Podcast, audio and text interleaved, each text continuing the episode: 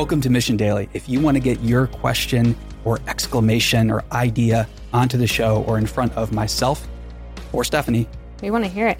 We want to hear it. Text us at eight three three, three zero eight, zero eight six three. You can click the link in the show notes, and we would love to hear from you. Now, let's get on to the show.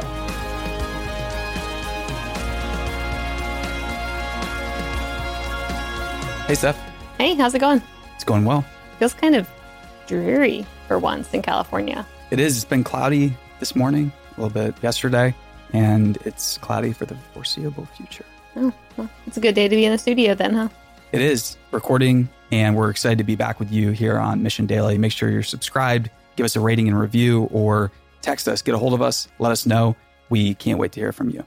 In yesterday's episode, we talked a little bit about How to Think, an article by Charles King of Georgetown. And if you're interested in that, you can go check it out. Just Google How to Think Charles King, and you can get the breakdown and the refresher on what an argument is, how to make them, uh, inductive versus deductive reasoning. You can get some good examples there, as well as um, getting some ideas on how to be more persuasive and find that middle ground that we're all seeking for when we're trying to argue or negotiate.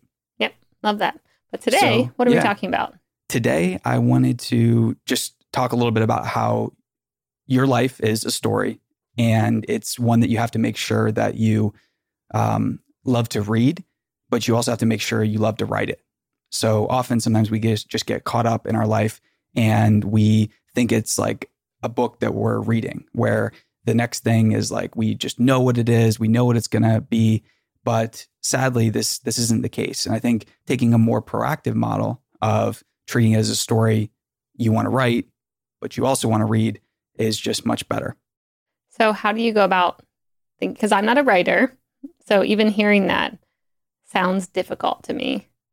Yeah, I think the two approaches are, so the reading one is kind of like the the status quo, where you just take things that come to you and you live in a very reactive way. Mm-hmm. The writing one is where you take things that come in, but then you remix them and you rebuild them and you decide what inputs you want more or less of throughout your life, and then start to prune those accordingly and start to make proactive plans on how to get new type of inputs, like things that you maybe never thought were possible before. You start to take some time out to explore, okay, well, what, you know, what if I could start doing this a little bit more? Like, what if I could get the job at the place I really want to work? Or how do I find a way inside my current company to deliver more value or create something where I only have to do a smaller number of meetings per week? How can I be more proactive there in writing the script? Mm-hmm. I like that idea because it's more focused on like your internal goals, where oftentimes it feels like many people are trying to meet the goals of others, trying to meet, you know, expectations of others, or keep up with the Joneses, or like look at someone else and be like, that's what I want to be. Yeah. Whereas this one is taking all the inputs and actually organizing them in a way where you can look at it on paper and see, oh, it feels like I'm headed down this path. You know, do I want to pivot? Do I want to kind of take a little break here, get off on the side of the road and picnic for a bit in this area? um, yeah. yeah, I like that idea of being more mindful about it, but it's because of what you want to do yeah, and not based on others. Yeah, exactly. And so a good example of this is uh, taking some time to think about schedule, right? Because I've struggled with schedule so much recently, trying to get on some type of predictable one and balance everything that's going on with kids, with the business, with the, you know, the all those mm-hmm. the strife that's going on basically. And I really just got simple with it yesterday and just said, okay, each day there's just one big thing that I'm working on. And I know now, okay, Monday is going to be this day for this show. Tuesday is going to be this show. Wednesday, this show, Thursday, this, this show, and then Friday is going to be more of like a creative day, mm-hmm. try to figure out how to make the processes work better.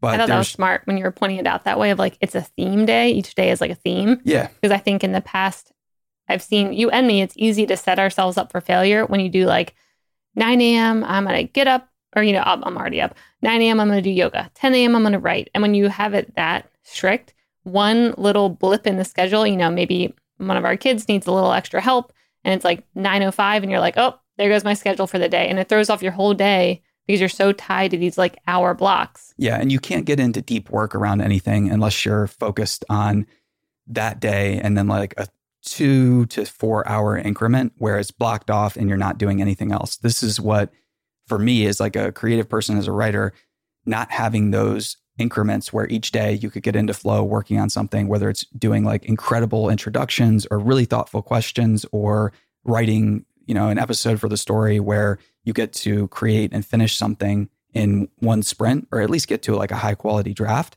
That was like what was maddening for me before, was because, you know, it takes like forty-five minutes to get into a flow state working on something creative. And if you're going to get into it, you need to stay in it for the requisite, you know, two and a half hours until your creativity, until your writing, until your uh, analytical mind gets exhausted. Mm-hmm. Yep. I like that. We should follow up in a couple weeks and see how the theme days are working. Yeah. So I started it this week and I want to revisit it just to see uh, how it feels. So if you're out there and you're struggling with feeling overwhelmed with way too much stuff to do, Uh, I would encourage this type of thinking, just keeping it really, really simple and treat each day as a theme. Cool. All right. Thanks for listening, everyone. We'll see you tomorrow. See you tomorrow. Mission Daily.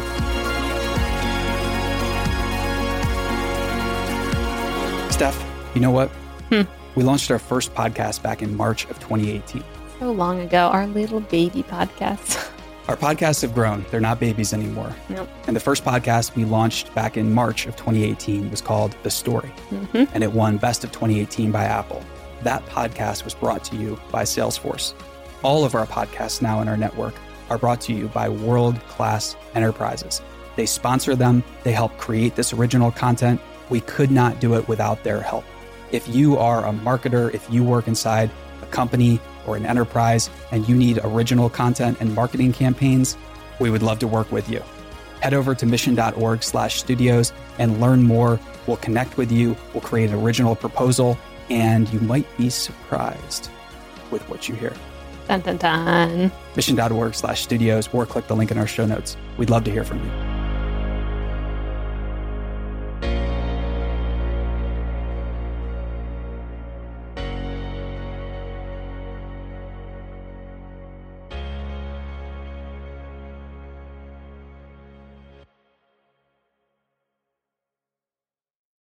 Hey listeners, thanks for tuning into this episode. I hope you enjoyed it as much as I did. If you haven't already, please subscribe, rate, and review this podcast. It helps spread the word, and I would greatly appreciate it.